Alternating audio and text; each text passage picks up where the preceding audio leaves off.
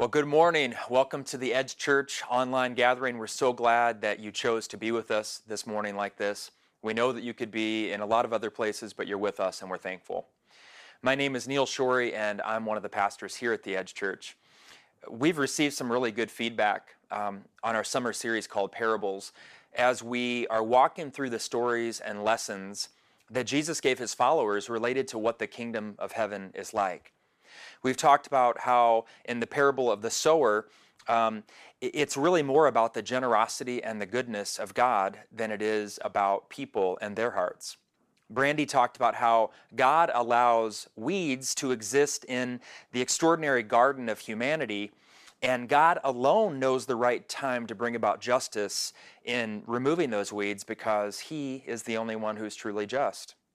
Then last week, Pastor Steve spoke about how the kingdom of heaven starts so small but spreads moment by moment in our lives and through our lives to those around us. I hope that as we go through these parables that your spiritual curiosity is being piqued. There are layers to these stories and meanings, and in some ways, it reminds me of my childhood when I read the books um, that were called Choose Your Own Adventure you could take different routes to a new ending right in the middle of a story. So it was always exciting to see where you would end up or where you might end up if you chose a different route. I sort of get that same feeling when I read some of these parables of Jesus. And it ignites in me a sense of wonder about what else he might uh, be saying to me or where else he might lead me. No matter where you are today in your life and in your heart, I really just want to say this that you aren't too far from God and you are not too far away for Him to help you start a new story today. He loves you and He's for you and He wants to show you something new right now. I love the Passion Translation of the Bible, uh, particularly as I read uh, Psalm chapter 25, verse 14. See if this really moves your heart like it does mine. It says, There's a private place reserved for the lovers of God, where they sit near Him and receive the revelation secrets of His promises. As we get prepared to jump into more parables, let's just take a moment and ask God um, to help you to want to hear from Him today. And, and just thank Him that He's going to show you something new that will affect your life. Let's do that. Lord, no matter what we read in the Bible, help us to come back to the reality that you love us. Help us to know uh, that you're for us and not against us. May your voice drown out all of the other voices as we sit with you and experience you today. Lord, so many voices are out there that seek to condemn us. We know that comes from the enemy and it comes from our own self doubt. So, no matter what, Lord, I pray that you would speak to us today something that will transform us from the inside out. And as David prayed, um, I'm going to echo his prayer. Uh, may these words of my mouth and the meditation of my heart be pleasing in your sight, Lord, my rock and my redeemer. Amen. Today we're going to look at two short parables that are found in Matthew chapter 13, verses 44 through 46. So, in three verses, you're getting two parables today. It starts like this The kingdom of heaven is like treasure hidden in a field. When a man found it, he hid it again, and then in his joy went and sold all that he had and bought that field. Again, the kingdom of heaven is like a merchant looking for fine pearls. When he found one of great value, he went away and sold everything he had and bought it. Now, here's the thing the most common interpretation of these two parables is that to be in the kingdom of heaven with Jesus, it's, it's worth giving up every single thing that you have in your life and to make God's priorities your priorities. It makes me think of what Paul shared in 2 Corinthians chapter 4 verses 17 and 18. He wrote, For our light and momentary troubles are achieving for us an eternal glory that far outweighs them all. So we fix our eyes not on what is seen, but on what is unseen, since what is seen is temporary, but what is unseen is eternal. It's this idea that no matter what is happening in our lives here, it's only for a short time. So if you're experiencing good things, that's great, but that's not going to be th- this way forever. And if you're going through a hard season, it's not going to be forever either. This is just a temporary time until we slip into the eternal life that never ends and has no trouble. But I just have to share this. Here is why I have some hesitation when it comes to this traditional interpretation of these parables. In Jesus' explanation of the parable of the weeds, from just two Sundays ago and a handful of verses back in the same chapter, Matthew chapter 13, Jesus gave context to his disciples uh, regarding what he was speaking to. Matthew chapter 13, verses 37 and 38. He answered, The one who sowed the good seed is the Son of Man. The field is the world, and the good seed stands for the people of the kingdom. So, from Jesus' own explanation, we see that in Matthew chapter 13, the one who sows seeds is the Son of Man, and the field is the world. So when you look at these two parables and you're looking at a field and about a man who bought a field or bought the treasure in the field, it seems like um, it would take some hermeneutical gymnastics to now change the main character from Jesus to a human in this parable, just a few verses later. But I believe that there's an even more fundamental reason that this is not the right interpretation of these parables because there is nothing that we can do to earn our spot in the kingdom of heaven. There is no, no amount of money that you can pay to get in. I mean, you can't sell your possessions and then one day hope that St. Peter meets you at the gate and, and you can pay him to get preferred seating in the kingdom. Our salvation is 100% independent of us. That's the central story in Scripture. One of the most basic tenets of our faith is that God came to us. He made a way for us when there was no way for us to find our way home. It's the story that all have sinned and fallen short of the glory of God, but that Christ died so that we could be made right with God and spend eternity forever with Him. We should really have a, a problem with any interpretation Uh, of a story that Jesus shared that makes us think that we're the main character and that God needs us to do something to make us acceptable to Him.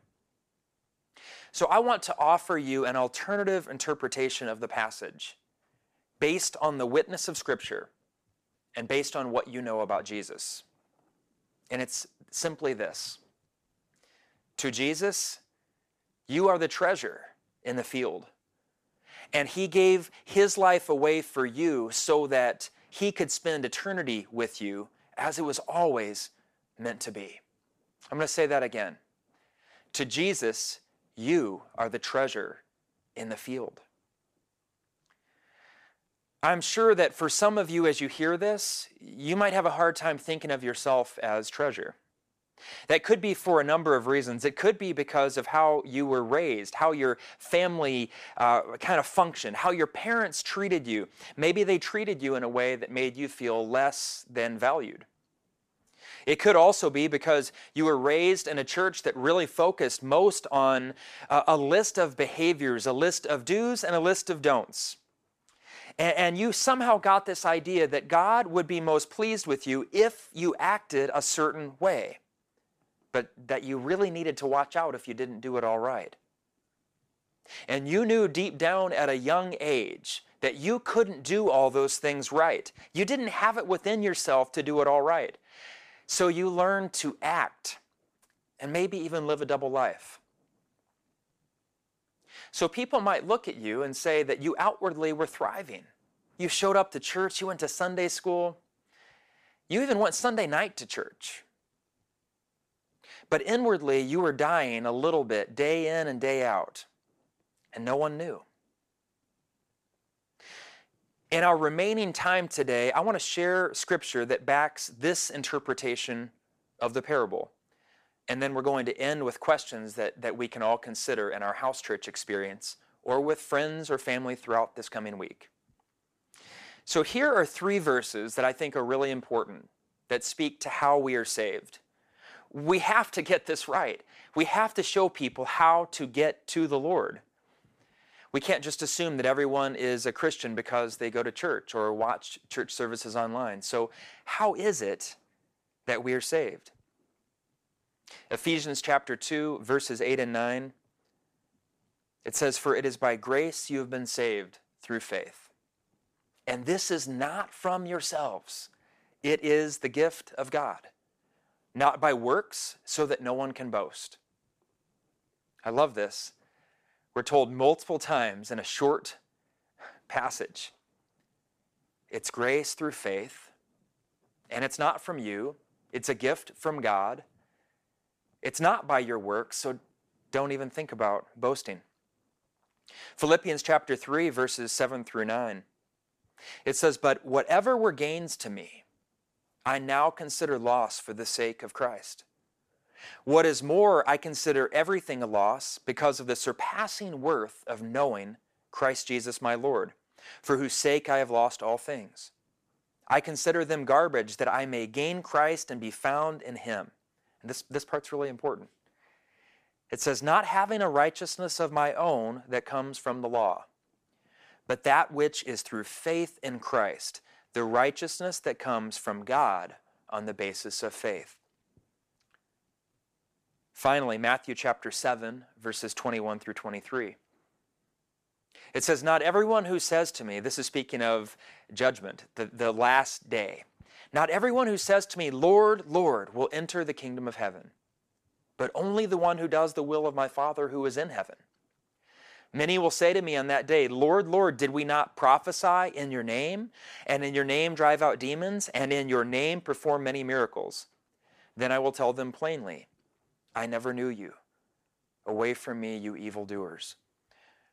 All three of those passages speak to the reality that there's nothing that we can do to get closer to God, but it's what He's done for us.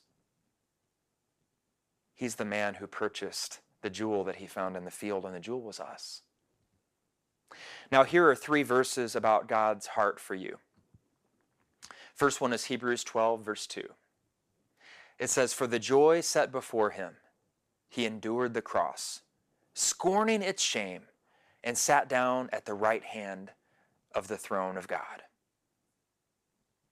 Luke chapter 15, verses 4 through 7. I love this story. Suppose one of you has a hundred sheep and loses one of them. Doesn't he leave the 99 in the open country and go after the lost sheep until he finds it? And when he finds it, he joyfully puts it on his shoulders and goes home. Then he calls his friends and neighbors together and says, Rejoice with me, I have found my lost sheep. I tell you that in the same way, there will be more rejoicing in heaven over one sinner who repents than over 99 righteous persons who do not need to repent. Finally, one of the most commonly shared passages of Scripture, and it's still important nonetheless. John 3, verses 16 and 17. For God so loved the world that he gave his one and only Son, that whoever believes in him shall not perish, but have eternal life. For God did not send his Son into the world to condemn the world, but to save the world through him. That passage right there, one of my very favorites in all of Scripture because it shares God's heart for you. And when people wonder if God is for them, I always will start with that. I'll say, He loves you, He's for you. He came, he came not so that you could be good enough for him to come. No, he came when you didn't have anything to offer him, and he offered everything for you so that you could come home. His desire has never been to condemn people, but to save people. The truth is, the whole of Scripture points to the reality that there's nothing that you can do to earn heaven. So I want to encourage you today to stop trying. There's also nothing you can do to make God turn away from you. His love for you endures forever. And as long as you have breath, you can be saved. For those reasons, I'm convinced that the man in the parable is Jesus, and you are the treasure that caused him to give up everything, even his own life for you. If you haven't made the decision to follow this gracious and good God, you can do that today. Wherever you are, you can do that. Romans chapter 10, verses 9 and 10. It says, If you declare with your mouth that Jesus is Lord and believe in your heart God raised him from the dead, you will be saved. For it is with your heart that you are justified, and it's with your mouth that you profess your faith and are saved. For some of us who like to strive to earn favor, this is a hard message. But the truth is, you can be the best person on the face of this earth, and you're still not good enough to close the difference between you and the character of God. We're called to be perfect. And the only way we can do that is by receiving the forgiveness that we're offered through God and faith in Jesus Christ. Here are some questions that we would like you to consider in your groups, in your house churches, or throughout the week. The first one is this What is your main takeaway? We believe that the Holy Spirit speaks. And what he wants to convey to you is probably going to be different than what he is conveying to me or to someone else in the church. So, what is your main takeaway from this message? The second question is this Our family experiences determine so much about how we think of God and ourselves. So, in your groups, share a little bit about your family experience. Did your upbringing make it natural to see God's love, or did it make it a little bit harder for you today?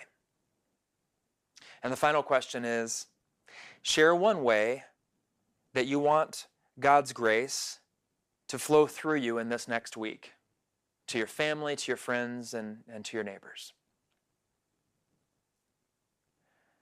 I'm just going to take a minute and pray, and we'll close out our service today. Father, thank you so much for stories that always point to your goodness, stories that give us hope, God, because for me, so often I, I, I get, I get stuck in ruts where I feel like um, I don't have your favor as much as I'd like. And then I just realize I come back to what the reality is in Scripture that you are good and that you're for me. And your love for me and your love for the world is not based on us. It's not based on our performance.